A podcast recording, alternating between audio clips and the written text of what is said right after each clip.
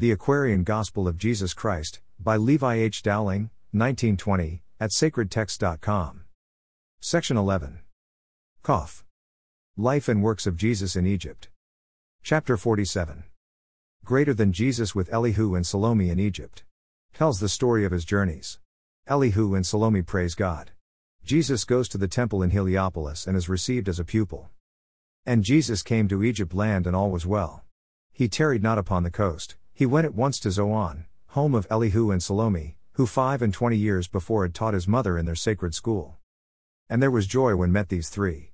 When last the son of Mary saw these sacred groves, he was a babe. And now a man grown strong by buffeting of every kind, a teacher who had stirred the multitudes in many lands. And Jesus told the aged teachers all about his life, about his journeyings in foreign lands, about the meetings with the masters, and about his kind receptions by the multitudes. Elihu and Salome heard his story with delight, they lifted up their eyes to heaven and said, Our Father God, let now thy servants go in peace, for we have seen the glory of the Lord. And we have talked with him, the messenger of love, and of the covenant of peace on earth, goodwill to men. Through him shall all the nations of the earth be blessed, through him, Emmanuel. And Jesus stayed in Zoan many days, and then went forth unto the city of the sun, that men call Heliopolis, and sought admission to the temple of the sacred brotherhood. The council of the brotherhood convened, and Jesus stood before the Hierophant. He answered all the questions that were asked with clearness and with power. The Hierophant exclaimed, Rabboni of the rabbinate, why come you here? Your wisdom is the wisdom of the gods, why seek for wisdom in the halls of men? And Jesus said, In every way of earth life I would walk, in every hall of learning I would sit, the heights that any man has gained, these I would gain. What any man has suffered I would meet, that I may know the griefs, the disappointments, and the sore temptations of my brother man, that I may know just how to succor those in need. I pray you, brothers, let me go into your dismal crypts, and I would pass the hardest of your tests. The Master said, Take then the vow of secret brotherhood. And Jesus took the vow of secret brotherhood. Again the Master spoke, he said, The greatest heights are gained by those who reach the greatest depths, and you shall reach the greatest depths. The guide then led the way, and in the fountain Jesus bathed, and when he had been clothed in proper garb, he stood again before the Hierophant. Dash. Chapter 48. Greater than Jesus receives from the Hierophant his mystic name and number. Passes the first brotherhood test, and receives his first degree, sincerity. The Master took down from the wall a scroll on which was written down the number and the name of every attribute and character. He said, The circle is the symbol of the perfect man, and seven is the number of the perfect man. The Logos is the perfect word, that which creates, that which destroys, and that which saves. This Hebrew master is the Logos of the Holy One, the circle of the human race, the seven of time. And in the record book the scribe wrote down, the Logos circle seven, and thus was Jesus known. The Master said, The Logos will give heed to what I say, no man can enter into light till he has found himself. Go forth and search till you have found your soul and then return. The guide led Jesus to a room in which the light was faint and mellow, like the light of early dawn. The chamber walls were marked with mystic signs, with hieroglyphs and sacred texts, and in this chamber Jesus found himself alone where he remained for many days. He read the sacred texts, thought out the meaning of the hieroglyphs, and sought the import of the Master's charge to find himself. A revelation came, he got acquainted with his soul, he found himself, then he was not alone. One night he slept, and at the midnight hour, a door that he had not observed, was opened, and a priest in somber garb came in and said, My brother, Pardon me for coming in at this unseemly hour, but I have come to save your life. You are the victim of a cruel plot. The priests of Heliopolis are jealous of your fame, and they have said that you shall never leave these gloomy crypts alive. The higher priests do not go forth to teach the world, and you are doomed to temple servitude. Now, if you would be free, you must deceive these priests, must tell them you are here to stay for life. And then, when you have gained all that you wish to gain, I will return, and by a secret way will lead you forth that you may go in peace. And Jesus said, My brother man, would you come here to teach deceit? Am I within these holy walls to learn the wiles of vile hypocrisy? Nay, man, my Father scorns deceit, and I am here to do his will. Deceive these priests. Not while the sun shall shine. What I have said, that I have said, I will be true to them, to God, and to myself. And then the tempter left, and Jesus was again alone, but in a little time a white robed priest appeared and said, Well done. The Logos has prevailed. This is the trial chamber of hypocrisy. And then he led the way, and Jesus stood before the judgment seat. And all the brothers stood. The Hierophant came forth and laid his hand on Jesus' head, and placed within his hands a scroll, on which was written just one word, sincerity, and not a word was said. The guide again appeared, and led the way, and in a spacious room replete with everything a student craves was Jesus bade to rest and wait. Dash. Chapter 49. Greater than Jesus passes the second brotherhood test, and receives the second degree, justice. The Logos did not care to rest, he said, Why wait in this luxurious room? I need not rest, my Father's work upon me presses hard. I would go on and learn my lessons all. If there are trials, let them come, for every victory over self gives added strength. And then the guide led on, and in a chamber, dark as night, was Jesus placed and left alone, and days were spent in this deep solitude. And Jesus slept, and in the dead of night a secret door was opened, and, in priest's attire, two men came in, each carried in his hand a little flickering lamp. Approaching Jesus, one spoke out and said, Young man, our hearts are grieved because of what you suffer in these fearful dens, and we have come as friends to bring you light, and show the way to liberty. We once, like you, were in these dens confined, and thought that through these weird, uncanny ways we could attain to blessedness and power. But in a luckful moment we were undeceived, and, making use of all our strength, we broke our chains, and then we learned that all this service is corruption in disguise. These priests are criminals just hid away. They boast in sacrificial rites, they offer to their gods, and burn them while alive poor birds, and beasts, yea, children, women, men. And now they keep you here, and, at a certain time, may offer you in sacrifice. We pray you, brother, break your chains, come, go with us, accept of freedom while you may. And Jesus said, Your little tapers show the light you bring. Pray, who are you? The words of man are worth no more than is the man himself. These temple walls are strong and high, how gained you entrance to this place? The men replied, Beneath these walls are many hidden ways, and we who have been priests, spent months and years within these dens, know all of them. Then you are traitors, Jesus said. A traitor is a fiend, he who betrays another man is never man to trust. If one has only reached the plane of treachery, he is a lover of deceit, and will betray a friend to serve his selfish self. Behold, you men, or whatsoe'er you be, your words fall lightly on my ears. Could I prejudge these hundred priests, turn traitor to myself and them, because of what you say when you confess your treachery? No man can judge for me, and if I judge till testimony all is and I might not judge aright. Nay, men, by whatsoever way you came, return. My soul prefers the darkness of the grave to little flickering lights like these you bring. My conscience rules, what these, my brothers, have to say I'll hear, and when the testimony all is and I will decide. You cannot judge for me, nor I for you. Begone, you men, begone, and leave me to this charming light, for while the sun shines not, within my soul there is a light surpassing that of sun or moon. Then, with an angry threat that they would do him harm, the wily tempters left, and Jesus was again alone. Again the white robed priest appeared, and led the way, and Jesus stood again before the Hierophant. And not a word was said, but in his hands the Master placed a scroll on which the word suggestive, justice, was inscribed. And Jesus was the master of the phantom forms of prejudice and of treachery. Dash. Chapter 50. Greater than Jesus passes the third brotherhood test, and receives the third degree, faith. The Logos waited seven days, and then was taken to the Hall of Fame, a chamber rich in furnishings, and lighted up with gold and silver lamps. The colors of its ceilings, decorations, furnishings, and walls were blue and gold.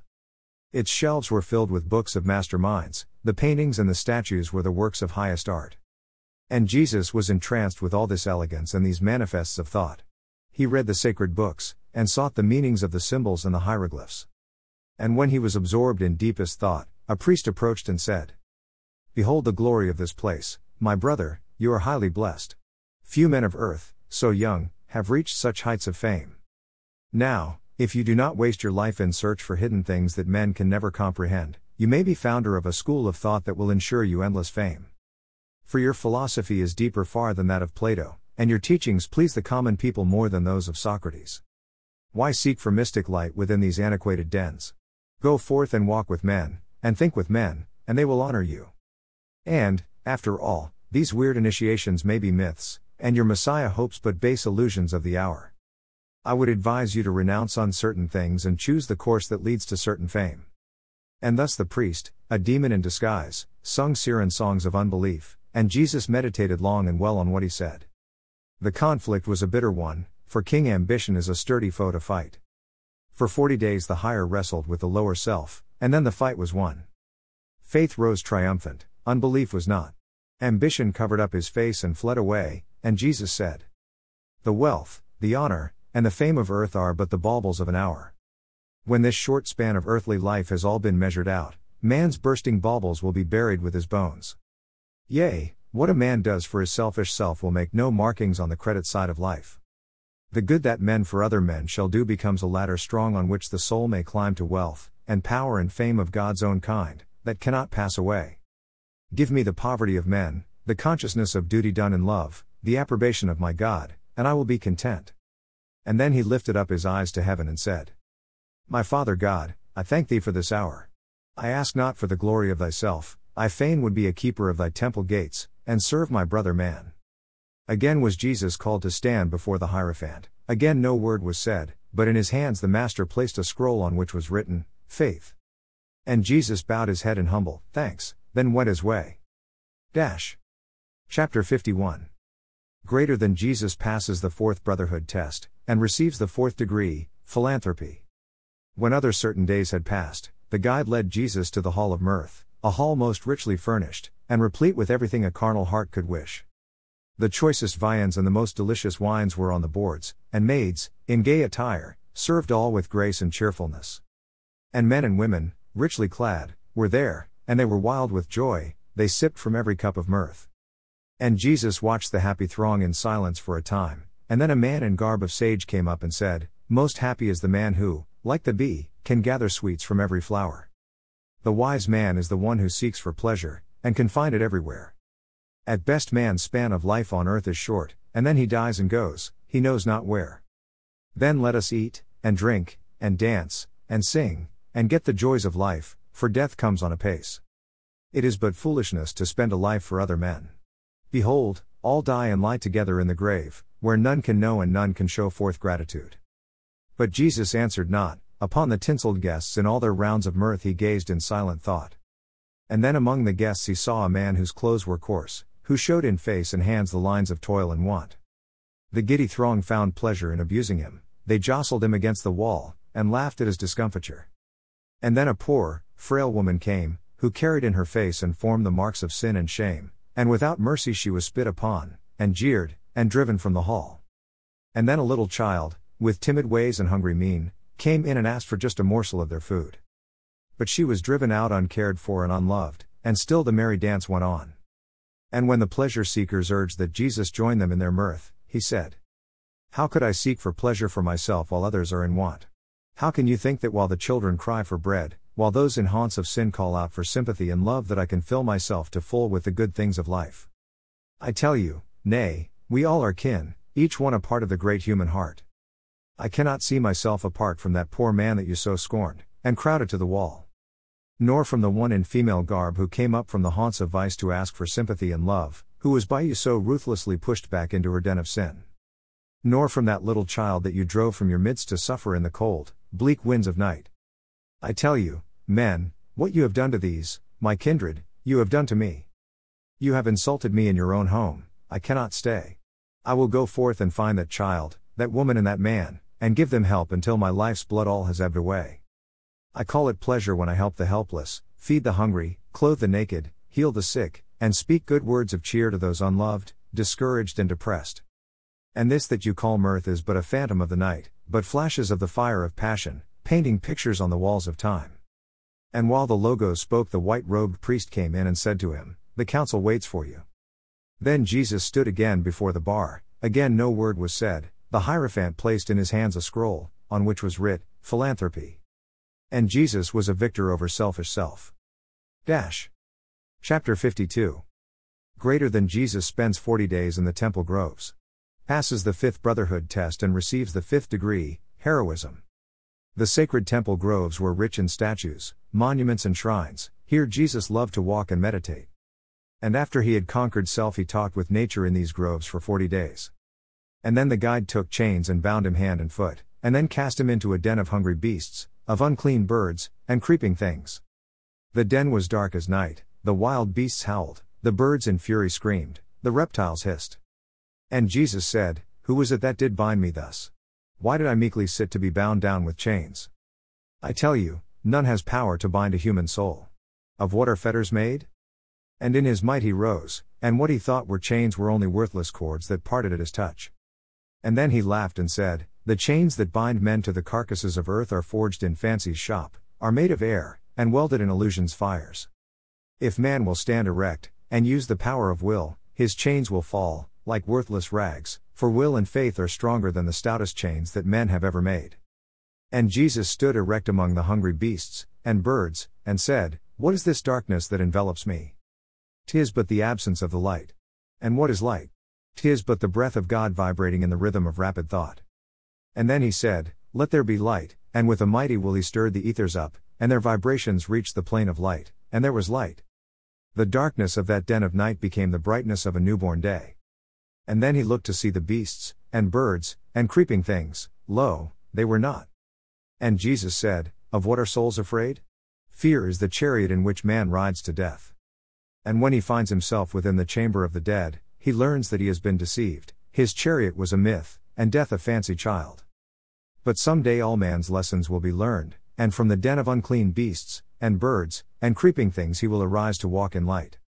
And Jesus saw a ladder made of gold, on which he climbed, and at the top the white robed priest awaited him. Again he stood before the council bar, again no word was said, again the Hierophant reached forth his hand to bless. He placed in Jesus' hand another scroll, and on this one was written, Heroism. The Logos had encountered fear and all his phantom host, and in the conflict he achieved the victory. Continue to chapter 53.